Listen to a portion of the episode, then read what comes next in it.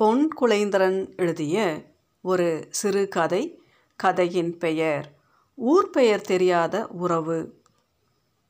எதிர்பாராத சந்திப்புகள் காதலில் போய் முடிவதுண்டு அதே மாதிரித்தான் சாந்தி ராம் என்ற ராமசாமியின் சந்திப்பும். சாந்தி பிறந்தது வன்னியில் ஈழத்து போர் நடந்த முள்ளிவாய்க்கால் அருகே உள்ள முல்லைத்தீவில். ராமசாமி பிறந்த ஊர் மலையகத்தில் உள்ள மஸ்கேலிய தேயிலை தோட்டம். இந்த இரு ஊர்களுக்கு இடையே உள்ள தூரம் சுமார் முந்நூற்றி நாற்பது கிலோமீட்டர். சாந்தி ஈழத் தமிழச்சி ராமசாமி மலைநாட்டு தமிழன். ஆனால் இருவரும் மதத்தால் மொழியால் இனப்பற்றால் கொள்கையால் சிந்தனையால் ஒன்றுபட்டார்கள். அதுவே அவர்களின் காதலுக்கு துணை போனது. சாந்தி ஒரு நர்ஸ். அவள் வேலை செய்தது முல்லைத்தீவு அரசு வைத்தியசாலையில். எல்லா நோயாளிகளுடன் அன்பாக பழகுவாள். அவளின் கைப்பட்ட கவனிப்பில் உள்ள நோயாளிகள் சீக்கிரம் குணமடைந்தார்கள். உயிருக்கு ஆபத்து என்று வந்தால் எதிரிக்கும் வைத்தியம் செய்து குணப்படுத்த சாந்தி தயங்க மாட்டாள். போரில் காயம்பட்ட விடுதலைப்புலி இயக்கத்தின் வீரர்களுக்கு அவர்கள் இருக்கும் இடத்துக்கு சென்று எவரும் அறியாதவாறு சிகிச்சை அளிக்க அவள் தயங்குவதில்லை. அதற்கு முக்கிய காரணம் அவளின் அண்ணன் ஒரு மாவீரன். அதனால் தமிழ் இனத்தின் பற்று அவள் மனதில் ஆழ பதிந்திருந்தது. ராமசாமியின் தந்தை வேலுச்சாமி தேயிலை தோட்டத்தில் கங்காணியாயிருந்தவர். தமிழ்நாட்டில் உள்ள சிவகங்கையில் பிறந்தவர். பிரிட்டிஷ் ஆட்சி காலத்தில் இலங்கைக்கு தொழில் தேடி வந்தவர்களில் ஒருவர். ராமசாமி சிறு வயது முதல் கைத்திறன் உள்ளவன். மின் கருவிகளை திருத்துவதில் திறமைசாலி. அதனால் மஸ்கெலியா தேயிலை தோட்டத்து தொழிற்சாலையில் எலக்ட்ரீஷியனாக வேலை செய்தான். அவனும் தமிழ் என பற்றுள்ளவன். ஈழத்து விடுதலை புலிகள் இயக்கத்தில் சேர்ந்து தனது கைத்திறனை பாவித்து இயக்கத்தின் மின்கருவிகளை திருத்த உதவினான். ஈழத்து போரினால் பாதிக்கப்பட்ட ஆயிரக்கணக்கான அகதிகளான மக்களில் சாந்தியும் ராமசாமியும் உள்ளடங்குவர். வவுனியாக்கு அருகில் உள்ள செட்டிக்குளம் அகதிகள் முகாமில் வாழ்ந்த இருவருக்குள்ளும் இடையே சந்திப்பு ஏற்பட்டது. அகதிகள் முகாமில் இருந்தவர்கள். தங்களுக்கு ஏதும் உடல் நலம் சரியில்லை என்றால் சாந்தியின் உதவியை நாடுவார்கள். ஒரு நாள் ராமசாமி முகாமில் உள்ள இராணுவத்தினரால் குறுக்கு விசாரணையின் போது தாக்கப்பட்டு சாந்தியிடம் சிகிச்சை பெறப்போனான். அதுவே அவர்களின் முதல் சந்திப்பு. ஏன் ஆர்மி இப்படி மோசமாக அடித்திருக்கிறார்களே? ஈவிரக்கமற்ற மனிதர்கள். ராமின் உடலில் இருந்த காயங்களுக்கு கட்டுப்போட்டபடியே சாந்தி சொன்னாள். எல்லாம் தலையாட்டிகளின் வேலையால் வந்தது. அவர்கள் அரசின் கூலிப்படைகள் இயக்கத்திலிருந்து ஒழுக்கம் தவறியதால் நீக்கப்பட்டவர்கள். எதுக்கும் ராம் எவரையும் இந்த முகாமில் நம்ப வேண்டாம். நீர் விரும்பினால் எனக்கு உதவியாளனாக இருக்கலாம். சம்பளமில்லாத வேலை சாந்தி சொன்னாள். உங்களுடன் சேர்ந்து இந்த முகாமில் உள்ளவர்களுக்கு சேவை செய்வது என் பாக்கியம். ராம் சொன்னான் இந்த அகதிகள் முகாமில் சாந்தியின் பெற்றோரும் ராமசாமியின் பெற்றோரும் வெவ்வேறு ஊர்களில் வாழ்ந்த தங்கள் குடும்பம் எவ்வாறு அகதிகள் முகாமுக்கு வரவேண்டி வந்தது என்பதை பற்றிய விஷயங்களை பரிமாறிக்கொண்டனர் சாந்தியின் தந்தை நடராஜா மலையக ஊரான ஹாட்டனில் உள்ள பாடசாலையில் ஒன்றில் ஆசிரியராக இருந்தவர். அதனால் அவர் தேயிலை தோட்டை வாழ்வு பற்றி நன்கு அறிந்திருந்தார். அது நடராஜாவும் ராமசாமியின் தந்தை வேலுசாமியும் நண்பர்களாக உதவியது.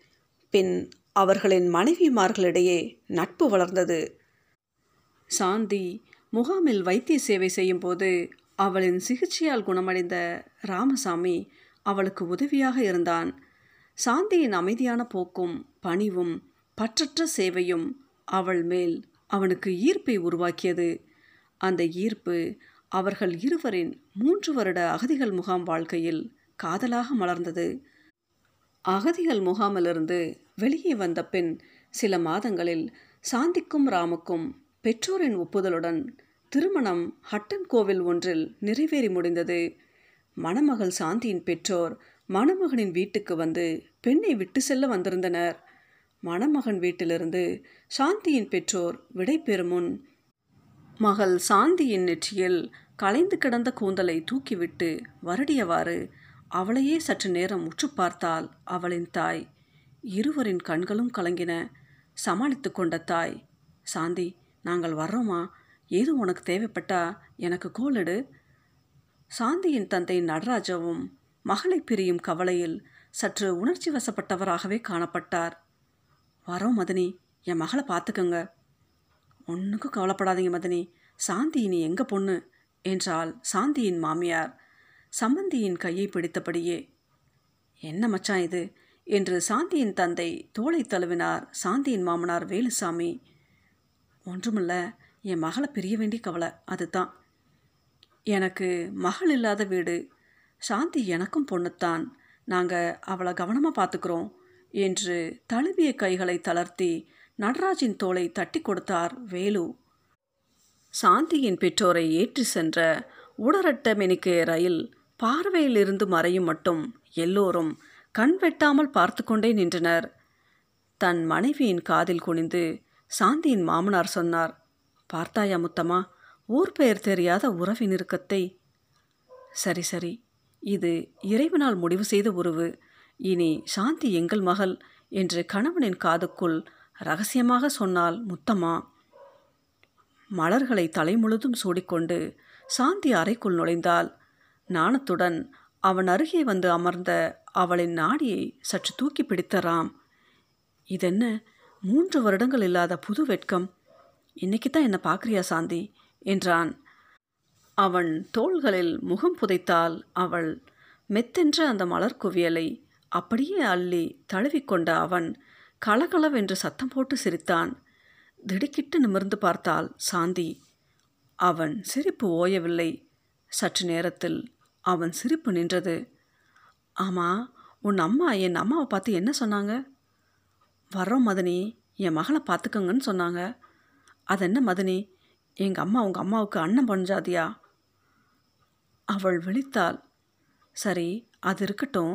எங்கள் அப்பா உங்கள் அப்பாவை பற்றி என்ன சொன்னார்? உங்கள் அப்பா என்ன மச்சான் இதுன்னு எங்கள் அப்பாவை தட்டி கொடுத்தாரு? அது என்ன மச்சான்? எங்கள் அப்பா உங்கள் அப்பாவுக்கு தங்கச்சி புருஷனா?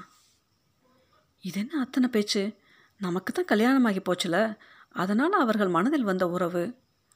நமக்கு என்றால்? நீ எங்கள் திருமணத்துக்கு முன்னாலேயே நீ யாரு நான் யாரு? அதுக்கு என்ன? எதிர்பாராத சந்திப்பால் ஏற்பட்ட உறவு.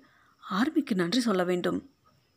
அவன் பழைய கதையை கிளறியதும் சாந்தியின் மனம் கிறங்கி போனது. சாந்தி பல வருடங்களுக்கு முன் நான் கேட்டு ரசித்த பாட்டு என் நினைவுக்கு வருது. என்ன பாட்டு? சொல்லுங்க ராம். வாழ்க்கை படகு படத்தில் கேட்ட நேற்று வரை நீ யாரோ நான் யாரோ இன்று முதல் நீ வேறோ நான் வேறோ என்ற பாடல். புரியுதே என் தாயும் உங்கள் தாயும் யார் யாரோ? சரிதானே? மேலே சொல்லுங்க.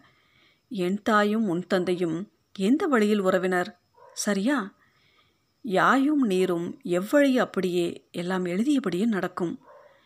நானும் நீயும் ஒருவரை ஒருவர் எப்படி அறிவோம்? செம்புல பெயல் நீர் போல அன்புடைய நெஞ்சம் தாம் கலந்தனவே. புரிஞ்ச மாதிரி இருக்கு. ஆமாம் அது ராம் ஓமை? செம்புலம் என்கிறது செம்மண் நிலம் பெயல் என்கிறது மழை. உழுது போட்ட செங்காட்டில் ஓங்கி மழை பெஞ்சா என்ன ஆகும் செக்க செவேர்னு சேரும் சகதியமாக போகும்? அந்த மழை தண்ணி ரத்தம் கணக்காக செவப்பாக போயிடும் அப்புறம் அந்த தண்ணியிலேருந்து அந்த சிவப்பு நிறத்தை பிரிக்க முடியுமா? முடியவே முடியாது. கலந்தது கலந்தது தான். வானமும் பூமியும் யார் யாரோ மேகமும் காடும் எம்முறையில் உறவு நீருக்கும் நிறத்துக்கும் எப்படி அறிமுகம்? அகதிகள் முகாமில் எங்கிருந்தோ வந்து விழுந்த எங்கள் உறவு அதுதான் எங்கள் காதல் என்ற புனிதம் என்று இருக்க தழுவியபடி ராமோடு ஒன்று கலந்தாள் சாந்தி.